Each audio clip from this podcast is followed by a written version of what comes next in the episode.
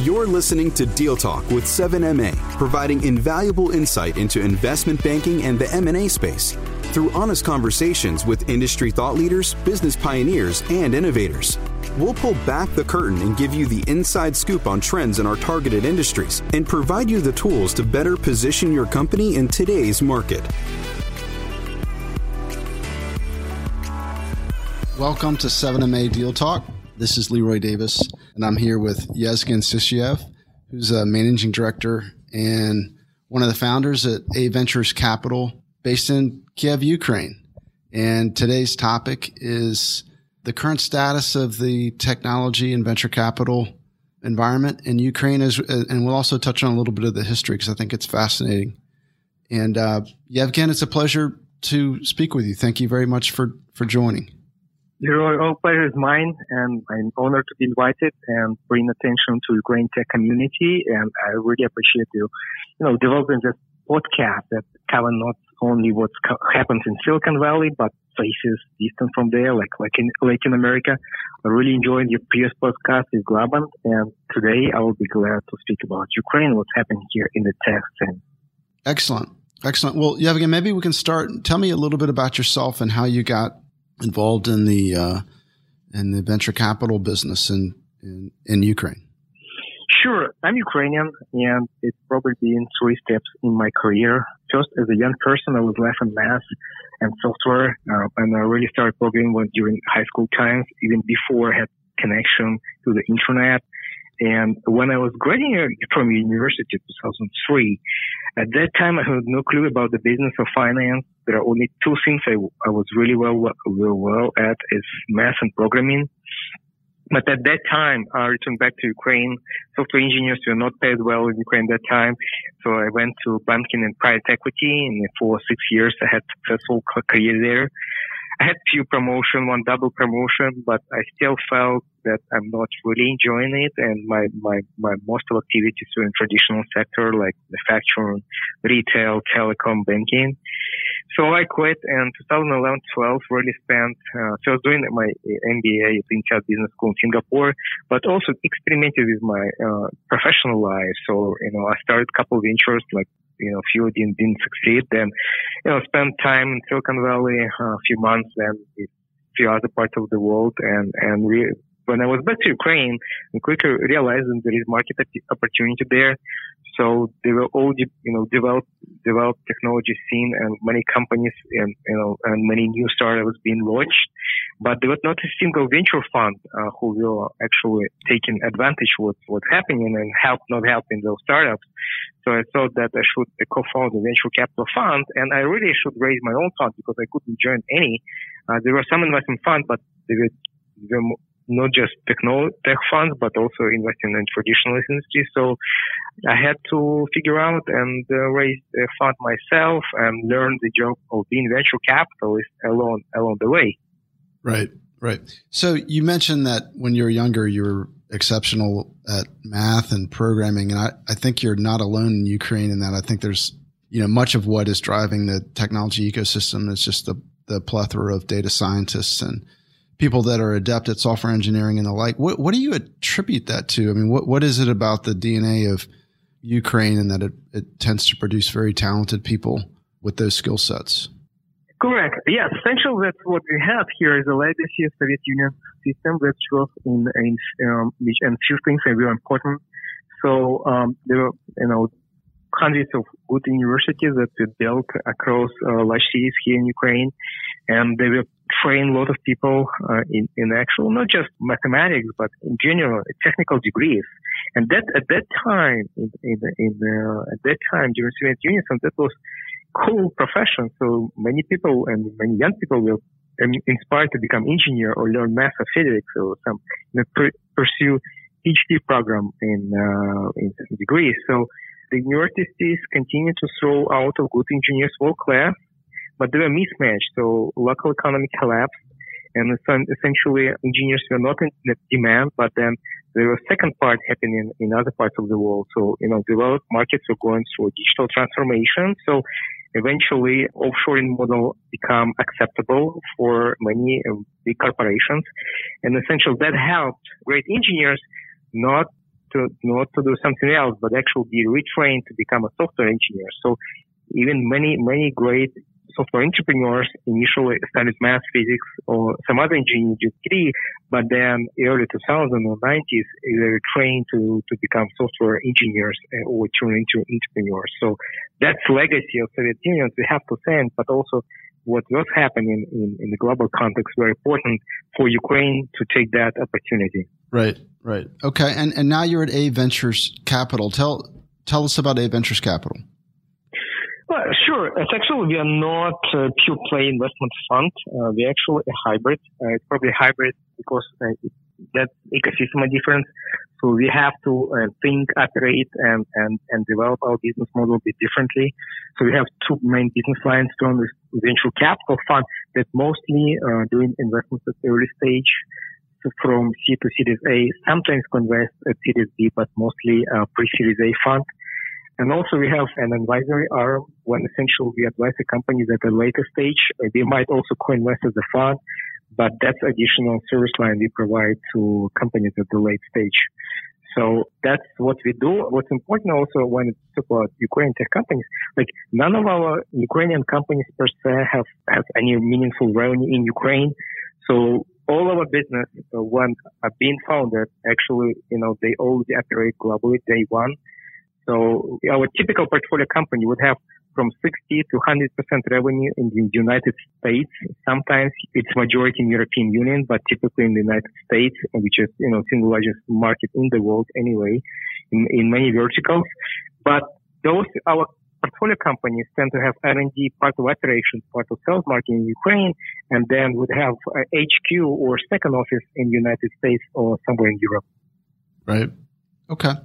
So the VC industry is somewhat new in Ukraine. How would you characterize its evolution since, say, 91, which is when the Soviet Union collapsed and, and Ukraine has, has taken on um, its independence? I mean, how, how would you characterize venture capital before then and, and, and after then and up to where it is now? Sure, I probably can speak about evolution of investment industry during six last six years when we, we were active as a firm. So, I, and again, as I mentioned, six years ago, the first fund ever to be launched in Ukraine that was uh, particularly focused on software technology industry. There were some private equity funds and some other venture funds that you know, in, across, invest across industries, but not with a focus on software technology. Look, you know, six years ago, these are the first fund. Now we have a dozen of funds uh, that we're mostly doing from C to Series A. Uh, there are two large funds that actually you know, focus on Series B. Uh, there are still missing part Series A funding gap, which actually typically being served by international, mostly United funds from United States or European Union who actually invest a lot here in Ukraine. And I'll give you just a few numbers. So last six years, last six years we had first major wave of startups happening here in Ukraine. Uh, we had 950 million, almost a billion in investment last six years, and trend is upward. Last year it was more than 300 million US invested uh, in uh, technology space in Ukrainian startups last year. We have two first unicorns that actually emerged this year that were founded in Ukraine or co-founded in Ukraine and have still have part of R&D here in Ukraine. One is Grammarly, another one is uh, GitLab. Actually interesting because there are no Series investors here. So obviously, you know, the last round will, will, will, for Grammarly led by General Catalyst for GitLab, Goldman Sachs who invested. But those are examples of, of companies that, you know, being founded here in Ukraine, first technology really built here, but eventually become global businesses. And we have more potential to be unicorns and hopefully in our portfolio as well. I also invested one company called People AI that actually was founded by Ukrainian just three and a half years ago. So last, last round was led by Iconic, Silicon Valley firm, valuing the company almost a half a billion. Four years ago, company didn't exist. Mm-hmm. And again, first entrepreneurship, first wave of entrepreneurs really started during like five to six years. So imagine if, if so, so many things happened in the industry and which didn't exist at the time. I can only look for the future and, and, and actually foresee that only a dozen of unicorns next three, four, five years emerge in Ukraine. And just hundreds, not necessarily unicorns, because look, ecosystem is different. So many entrepreneurs and engineers do not think in a typical Silicon Valley style, hey, let's develop something, raise seed series A, you know, hire management, then sell business or IPO in five years. Many are really focused on building a product and services, actually making the company profitable. So if plan A of any entrepreneur in Silicon Valley is build something and, and actually raise money, here it's actually status quo is actually you build first something, then you make it profitable, then you grow from cash flow, and then it, it's venture capital just an option to accelerate, but it's not plan A. Grammarly, before they Series B, they actually they're highly profitable and they'll probably generate tens of millions of revenue before they raise and they're bootstrapped. So founders bootstrap company from seed, from founding through to Series B. And, and so many other companies and sometimes raise capital and because they have world-class R&D, cost-effective operations in Ukraine can scale to 5, 10 million revenue essentially from initial seed money, which might be like half a million or maybe a million or two. Yeah. Yeah, I noticed. Oh, I think Grammarly just recently raised what ninety million from I think it was General Catalyst. Is that right? Correct. Yeah, that's the uh, yeah that that's an impressive business. I know that that's uh, their, their Grammarly's constantly reminding me of how bad a speller I am in my uh, when I'm sending emails. So it's a very very effective utility. I, I did not know until recently that they were based out of uh, Ukraine. So that that's um that is a unicorn. Yeah, there is a, f- a kind of hilarious story behind that. So world best English English language. Spell checking algorithms were invented by Ukrainian engineers and built by Ukrainian engineers who are not native English speakers. So it's just machine learning. So and and this is where we are world class. This is where we can can compete head to head with best firms out of Silicon Valley. Yeah, well, there you have it. It it does seem like it, it things bode well for Ukraine as a region from an IT perspective because you know the whole topic of machine learning and AI and things of that nature seem to play well into into with with things that Ukraine is, excellent at. This is this is a good example. What are you know as you're looking as an investor at A Ventures at different themes out there? What what are the what are the types of things that are most interesting to you from an investor perspective?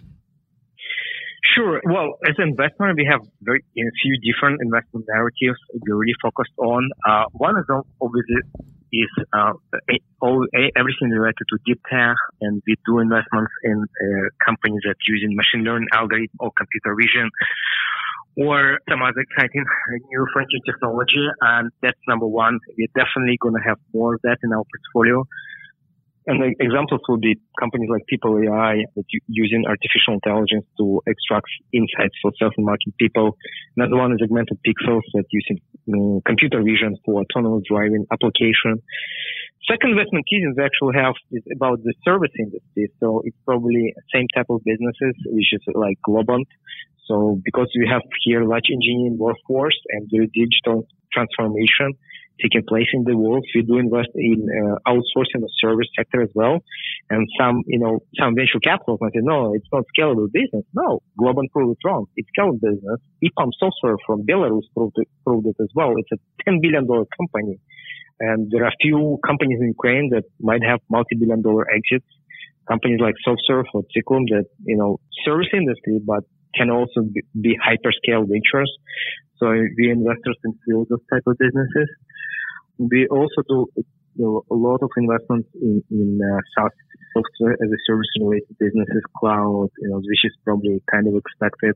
And uh, the, the last one is, is sector we really focus on is e-commerce or online commerce, uh, retail, essential where offline going to online.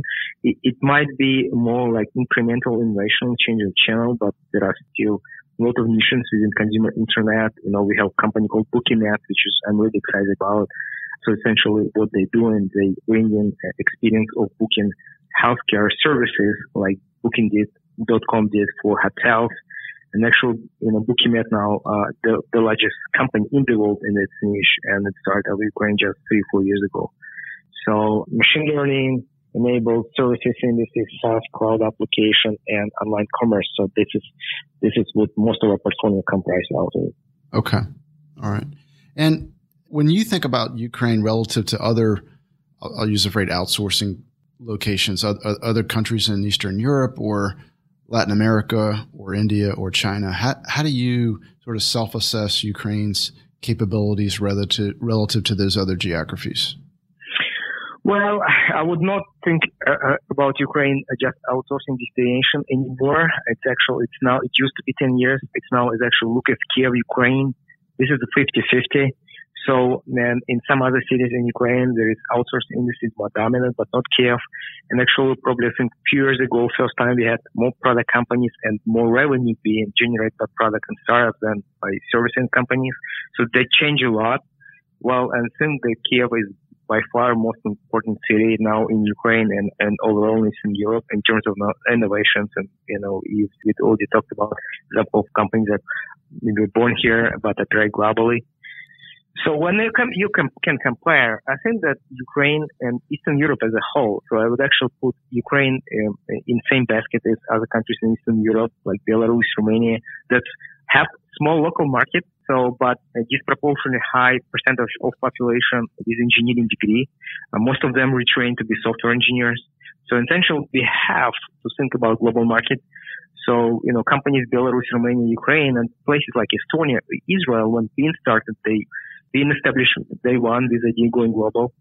So in that sense, I think we are more similar to, you know, smaller countries, you know, so I would draw less comparison with India and China, which actually have very large local markets. So there is actually more opportunities locally and, and many Chinese and Indian companies actually or entrepreneurs really think about local market, especially these days. So, but Ukraine is more following example of Israel, which never, actually at some point had a small service industry, but now it's mostly about deep tech. And I think for Ukraine, that's going to be more role model. But also, I think Ukraine and Eastern Europe as a whole region could be compared to, you know, Latin America, where I think, you know, in global co-founder talked about as well, that we, we, we stand very high in terms of engineering, education, science, math so Ukraine can compare world-class, most complex software systems. And, you know, you know, during Soviet Union times, Ukraine was the country where different parts of spaceship program were developed. So there is, you know, engineering culture here for almost a century now.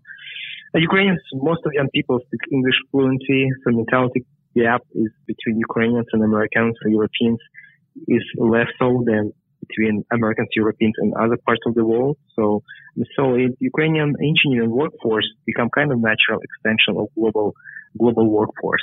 Right, right. It is kind of nice that Ukraine has emerged in this way, particularly recently, because it is such a talented group of people. I've been there personally. I've met you there, and, and it is impressive. I mean, you you go, you visit companies there, and it there's just a very an incredibly vibrant animated atmosphere with a lot of energy. And you consider that with some of the dynamic things that are going on in the political environment. And it's just very, very, very nice to see that those, that the, that the entrepreneurial culture and innovation just kind of survives and, and, and, and thrives. And so it's, it's very easy to, to, to root for Ukraine really and, and, and, and cheer for the, the success of a lot of the companies that have, that have, um, that have emerged, and you've mentioned uh, some of the recent unicorns, and I, I, I don't doubt that there will be more. So it does seem that there's an there needs to be a culture of entrepreneurship, entrepreneurship. And how would you characterize that in terms of what are, are, there are there particular initiatives that that that are going on right now to help foster these types of things? It certainly seems like a Ventures is, is in a position to, to help that help this. I mean, how is a technology community? How is the entrepreneurial climate fostered in Ukraine? It probably goes back in early 90s when you know Soviet Union collapsed and essentially market economy was introduced. So, and especially so so first wave entrepreneurs occurred then, but essentially it was kind of a function that many people were forced to become entrepreneurs and figure out how to to live uh, professionally in such new environment.